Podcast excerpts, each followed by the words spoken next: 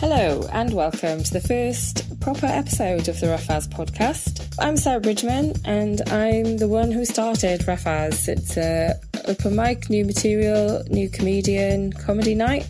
I think of it as a comedy club for comedians, for people to come locally. It's a safe space for people to do whatever they want. Generally, new acts get 5 minutes.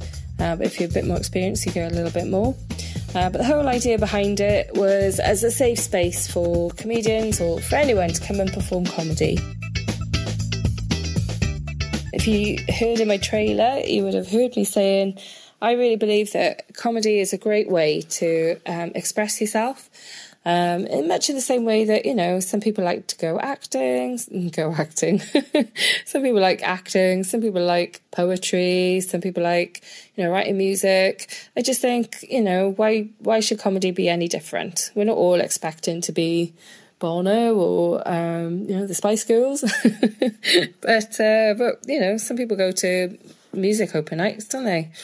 But for some reason with comedy, I think there's been a bit of a, not a stigma exactly, but a bit of a thing attached to it where it's felt very much like, oh no, you know, that's for people who really want to be the next big thing in comedy. And it really isn't. I don't think so anyway. In Rofaz, we're based in Swansea. We have had a night in Cardiff and we're going to restart a night in Cardiff soon, I think. So we're South Wales based, and lots of different people do comedy. But what I find as well is because we're very much aimed at people who are starting out, I get asked a lot of questions, and I've also put on a sofa to stand up comedy course, which originally was to encourage more female acts. More than anything, it was open to any gender, but it was mainly for female acts because at that time, this is about 8 years ago, I was the only one in Swansea doing it that I was aware of at my level as like an open act and open micer as it's known. So I developed a course because I'm a trainer and I'm a teacher by day to encourage more female comedians. We like I say, we had both genders, and now like a few years later, we got lots of female acts locally, which is brilliant. And now I don't really see it as an issue locally anyway. Obviously it is more further afield, but anyway, so what I thought I'd do with this Rofaz podcast is this is aimed at anybody who would like to give comedy a go. So this is aimed at anyone that, you know, there's lots of advice online, but you've got to kind of trawl your way through it. So this is, if you were coming on my sofa to stand up course, this is what we covered. So the first episode, so that's this episode, I'm going to cover an overview of lots of different types of comedy, the different levels of comedy, the different comedy styles, and I'll set you a little bit of homework for next time. So you should be listening to this if either you've just started comedy and you want to hear another point of view of how to get going, or you've never done comedy and you really want to give it a go. So that's who this is aimed at. And anyone, you know, if you're just like, oh, I like listening to podcasts, welcome. You're welcome.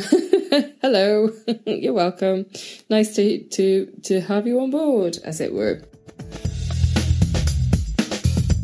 So comedy, what is it? Right, well, comedy, it's like Live at the Apollo, isn't it? Or it's that TV sitcom, or it's When My Mates Tell Me a Joke. Well, yeah, it is. It's all comedy. There's lots of different comedy styles. And I'm always surprised by how many, when I do the courses, like people don't think of it that way at all. When comedy is advertised, it's like, hey, come to this comedy night. You know, it's rare that, you know, that say, oh, come to an absurdist comedy night, or come to a sketch comedy night, or... you know, this is a comedy podcast, or here's a sitcom. But there are lots of different genres of comedy. It's not necessarily just stand-up. But this podcast is taking the view that you're interested in stand-up comedy, which is mainly one person and a mic standing up at a live club or on TV. So with stand-up, there's still lots of different genres. There are one-liner comedians like Tim Vine or Gary Delaney. There's observational comedians like Sarah Millican and Peter Kay, or absurdist comedians like Tony Law and Eddie Izzard, and lots more besides. You don't need to worry about it for now, but at some point you'll need to be thinking about what your style is. If your only source of comedy so far has been the TV, now is the time to look out for your local live gigs.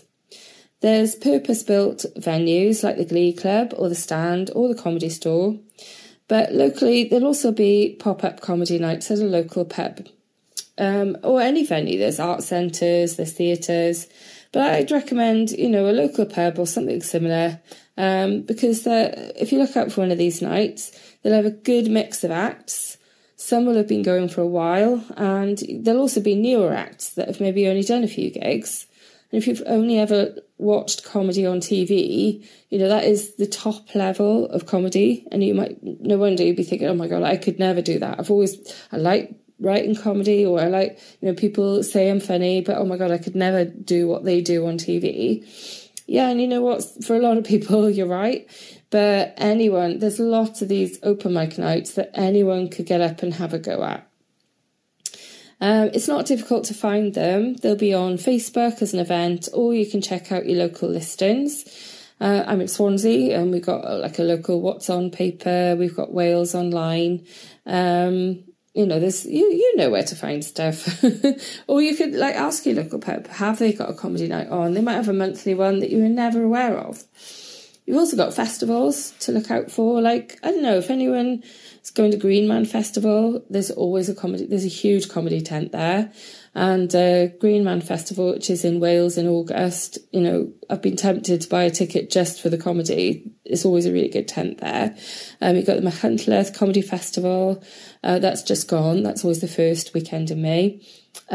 You've got the biggest comedy festival in the world is Edinburgh, or one of the biggest, the Edinburgh Fringe Festival. That's for the whole of August. And you've also got, like, we've got the Neath Comedy Festivals coming up in June. And we've just had one in Merthyr, and we've got one coming up as part of a bigger festival in October with the Swansea Fringe Festival. So there's loads of festivals around, but, you know, you get usually a monthly night at a local pub as well. Now, again, you're going to have different levels. So if you go in to pay, I don't know, say between £5 and £8, and it's a local upstairs at a local pub, that's probably a fairly decent level of comedy. For that, you've probably got someone who's been going a little while, it's been the first act, and your headliner is someone who's probably quite experienced, so they'll both have longer sets. And then in the middle, you've got two newer acts, and they're doing shorter sets each. They'll probably be doing about 10 minutes each, so you might have one person in the middle doing about 15 minutes. Okay, so the local nights can be cheaper. If it's a free comedy night, or you're only paying £3 or so, chances are it's a new material, new act night, where the people on stage are not experienced at all, and they've only done a handful of gigs, so they've been going less than a year. Now these are the nights that I'd recommend going to see, as well as the other types of nights, because if you're interested in performing stand-up yourself, you know, you can see what is happening on stage. Live comedy is really different to TV or on a Netflix special. Most acts at a new material night, they're less experienced, so generally it's a lot less polished, and you can see the kind of level that newer acts are performing at, which can be really encouraging. You might watch a new act and go, I think I could do that actually, or I could do something better maybe. Or you can think, oh my God, they're really good, but oh yeah, I reckon that is something I could see myself doing, much more so than, I don't know, say Jack D on TV or something. So if you've never been to a comedy night, your first bit of homework is to find out where they are and go and watch one or two.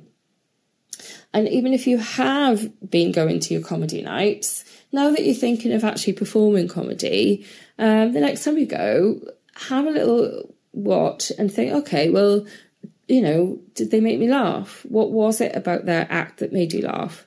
Did they not make you laugh? What was it about the act that didn't make you laugh? If you're living somewhere where it's really difficult to get to a live comedy night, your next best option really is to go onto YouTube. You're going to find loads of 5-minute sets there from newer acts.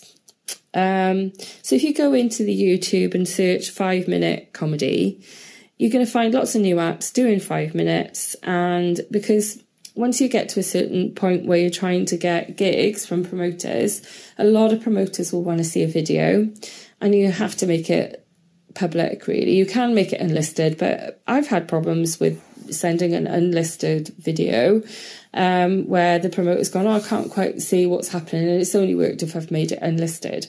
But there's also clubs out there that will record people doing their sets and put them on YouTube as a way to advertise the club. So Hot Water Comedy, that are based in Liverpool, do this. So it's worth going on and watching some of the sets. And again, you know, what type of comedy are they doing? Do you like it? If you did, why did you like it? If you didn't, why not? And it's the reason for this is because you're soon going to be performing comedy for yourself. So this is where we're starting to look at our analytical mind. Your first set, I really wouldn't recommend doing any longer than 5 minutes. This is around 10 to 14 jokes if they're one-liners. Ooh, so how does that make you feel? Are you raring to go? Are you like, oh my God, yeah, get me to that stage. I can't wait. Are you terrified? You're like, oh, no, I don't even want to think about it. Is this somewhere in between? Okay, have a think about it. Well, your next bit of homework is to imagine that you have actually written your 5 minutes of stand-up and you're about to go on stage. Think how it's going to feel. You're prepared. You're ready to go. You walk towards the mic. You pick it up. You say your set. The crowd laugh in all the right places. They applaud. At the end, you come off stage and it's gone well. Think of it in those terms. And try and think of it maybe once every day if you can. Because pretty soon you're going to be booking your first ever spot.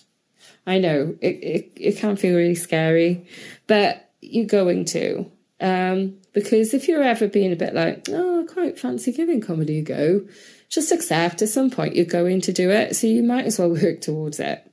I first wanted to do comedy when I was 19 years old, and then I ended up actually doing comedy for the first time when I was 35. The first I actually put on a comedy night. I was a bit bossy with a group of students. They were drama students, and I was like, hey guys, we're going to put on a comedy night, and it was in the Swansea Grand Theatre Cafe Bar on a Saturday lunchtime. It did not go well. And I emceed it with a clipboard. It was the worst. Came on and went, okay guys, we're having comedy now. Here's your first act. It's probably the worst. I think some of those kids are still getting counselling for that. So if any of you are listening, I do apologise. But yeah, I was 19 and I loved comedy. I watched live comedy all the time, but didn't feel like for the first couple of years watching, I was like, oh, I can't imagine myself ever doing it. I don't think I did see one woman, I think, live performing it. That really wasn't a consideration. It was more like, oh my God, I can't imagine doing it. We didn't have internet back in those days. And yeah, I didn't have the guts. And then, yeah, you get to a point in life where you're like, oh, right, we all know we don't live for very long. Might as well crack on and do it, isn't it? So yeah, so if you're thinking, so those are your two bits of homework for this week, is to think about going to see some actual live stand-up, go and see some local stand-up that's either free entry or it's a new material night. And as well as, if you can, and you can afford it, maybe go and see a pro comedy night like the Glee Club, just to see what the difference is. The more that you pay for comedy in general, the more guaranteed it is that you're going to laugh. That's the reasoning behind it, really, that you're paying because those people are brilliant. They're good at what they do. And even an overnight success takes about 10 years. Like, I've noticed James Acaster, they're saying that, oh, he's, I saw an article today written about, I think it was the 30 stand-ups he should see. In that article, it was saying, oh, James Acaster, he's a newer act and he's like an overnight success. And I'm like, well, that's utter bullshit, because I remember seeing him at a local club opening 10 years ago. So, he's a really good act that's been going around for years. So that's another thing with comedy is, you know, don't believe the hype as such, as it were. Whatever they're saying, chances are, you know, this person has honed their material, they've been around for years. You know, it's rare. It's rarer than hen's teeth that someone just gets on stage and can do it. It's just, that is the myth. You have to plan and prep and plan what you're going to write and plan how you're going to do it. Another myth, I think, is people that say, oh, you have to have funny bones. I've met a lot of acts that off stage are miserable beggars, but they, you know, they've worked on their material, they've worked on their stuff. I had a chat with Simon Emmanuel. We talk a bit about what got him into comedy and his thought process before starting to perform. We first met around 10 years ago when we started out together at the Garage Comedy Club, and we talk a bit more about that in the second episode. So Simon he's a really physical one-liner style comedian. He's quite quirky and he's high energy and he's really good. So you should check him out where you can.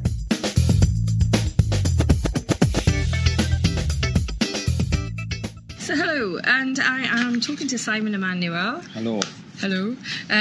So Simon, to start off with, can you tell me a little bit about, like, when you started doing stand-up? Well, before you started doing stand-up, when did you start thinking about that you'd quite like to do comedy? For me, it's almost been a lifelong thing. I remember being a really young kid and watching the old sort of black and white Norman Wisdom, Charlie Chaplin, things like that.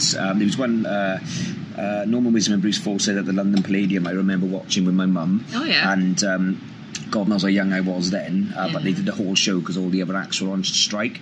So I've always wanted to do it. There's always been something in me that's looked at that and thought, that looks fun, and also it looks better than any other job I could imagine doing. Right, yeah. So you were quite young when you were thinking that, or just seeing Charlie Chaplin type stuff? I just... humour? Yeah, I love being made laugh, and then when I discovered how to make other people laugh, I realised I enjoyed that as well, and I was a class clown in nursery, like, so, yeah. Like, yeah. So it has been a sort of lifelong... Yeah. Ambition, at least, like, yeah. Yeah. So, what kind of age were you when you started to think about, oh, actually, maybe I could actually perform and do a set? I would say it was between the ages of 13 onwards when the old, I might have been a bit later, when they started showing on Paramount TV late at night, the old Jongleurs live, and the Comedy Store live, and you had the brilliant acts, like, with Milton Jones was one of them who was lucky enough to sort of meet years later on, and just watching that and thinking, like, I'd always had a comedy brain, and watching that and almost writing jokes myself and thinking I could have a go at this, and it was from then, and then I went straight from school into Performing Arts College and just thought, I'm going to do it. Right, so when did you do your first stand-up set? Well, my first stand-up set officially was when I was 17 years old, when it was part of a college project when we had to do something in the public. I chose to do stand-up. I did an extended set. I can't remember how long it was. I got a booking off the back of it and then died on my arse in that booking after, because I wasn't ready, and then I did all the travelling and stuff, so it wasn't till 2008 that I came back to it. Right, so going to before the college thing then, it sounds like you've always been really confident and very much like, do you have any doubts at all about stand-up, or like, why stand-up in particular? Why not writing? Why not sitcoms? Why not other types of comedy? It genuinely just comes down to the performance side of it. I love performing, and when I was performing in things like pantos and things when I was in college, I realised I don't enjoy performing in groups. Right. I like, if I've got the stage, I like having the stage to myself. I like to be I'm a bit of a control freak. I like to be in control of everything and get all the laughs when I want them. So that's what it was. I find it difficult to perform with other people. Right. Okay. So so who would you say was your first stand-up? Because, like, Charlie Chaplin, people like that, they're quite physical. Yeah. I know you're watching the TV programmes on Paramount and the late night stuff.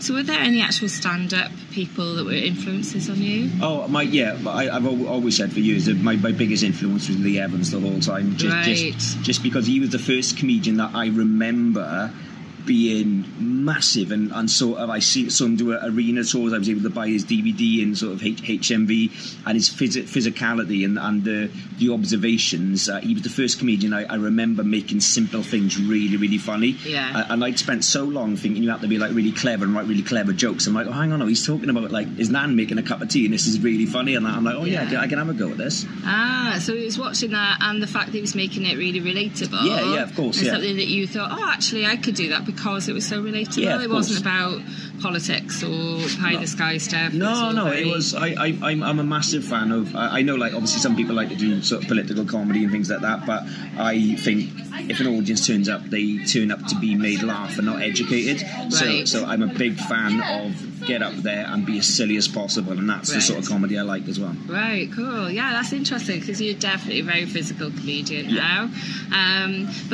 So I'm talking more about still about pre, your course. Yeah. So, so for your first ever stand-up gig. Yeah.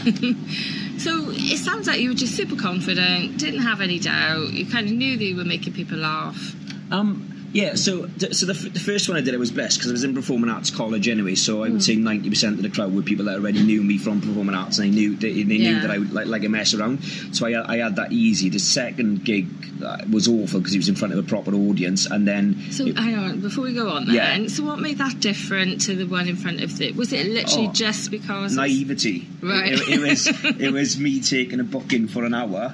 Right. After just doing maybe 22 minutes that, and obviously 22 minutes in front of people I knew talking about stuff that I know about, and then you're in a pub in front of like 50-year-old men trying to do an hour. They're there for the bingo, not you. And it was awful. And I did maybe 7 minutes and came off, and it put me off for years. Oh no, did it? Yeah. Because I've heard that story quite a lot from a few different people. Yeah. There's Mike, I think, from Bridgend. Sorry, Mike. Sound checking you, but I remember him saying to me, "Oh, my first ever gig was like, this guy wanted somebody to perform, and he's like, yeah, I reckon I could do that, and did like like 40 minutes. And he said, oh, it went okay, but he knows he did it by the seat of his pants. So it's really good that you kind of because.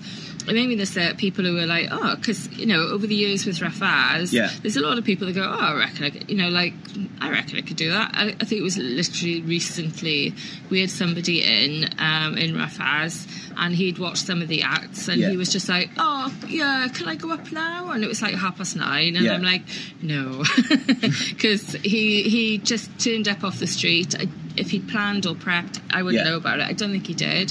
I think a lot of people just think, I can just get up and do it off the top of my head. Yeah, I think that's a beautiful thing, though. I think that's a sign of a good stand-up, if you make the audience believe that it's that easy, and it's off the top of your head. Yeah. I personally think that everyone at some point in their career will take a gig that they're not ready for. Yeah. And I don't discourage it. I say take that gig, die in your ass and learn from it, because it's the best way to know your place and realise how good you are at that time. Yeah. So if you had so that was so brilliant first gig because college or the rest of it, and I suppose first performance. I find quite often the first performance is like the best. Of course, yeah. I think for a lot of people, that's the one that gets people hucked in. Well, it's like the first time you get drunk, you never recreate that. The amount of endorphins and stuff you and the adrenaline you have from your first gig, you will never recreate that. And I think that's why we're all hooked in it, because we're just chasing that hit again. Yeah, like. It's a drug, isn't it? Yeah. Yeah, let's not get depressed, Bridgman.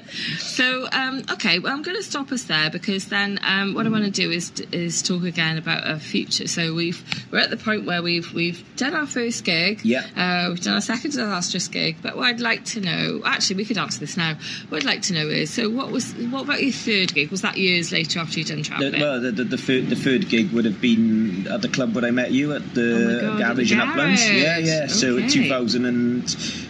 2008, I believe it was, maybe 2009, and that was coming back into it after being away for a while and so jumping on stage. How many years after that that first gig was that? So this college it's about 6 years? 6-7 years, yeah. Oh my gosh. Well, let's talk a little bit about the Garage then, because I would argue that that's really where you started comedy, really. You wouldn't be wrong. I dabbled before, but the Garage is where I learnt my trade.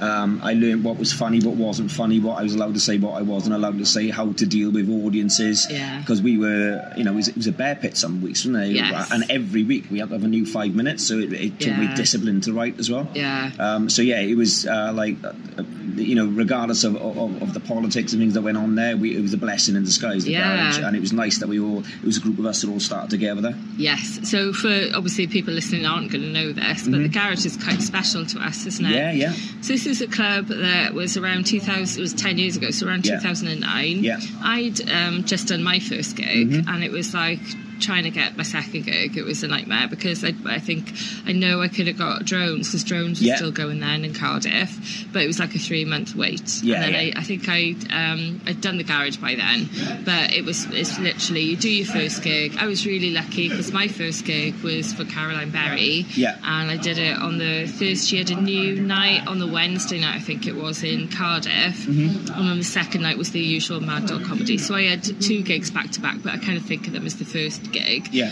The one in Cardiff, all I remember was like rubbing my hands for like 3 hours beforehand. Didn't stop me eating, but I was like super nervous. I love that. I love that you start your career by doubling up. I know. Bridgman starts by doubling up. 2 gigs in my first week. Yeah, and then that was it for months. There was no gigs. Yeah. But luckily, I think literally the February after that was December 2009 or 2008 actually. December. Then February 2009. It was Paul Dennis messaged me and said, "Oh, sir, there's because actually for me, you know, I'd wanted to do comedy when I was 19, and then didn't have the guts to do it, and then midlife crisis, age of 34."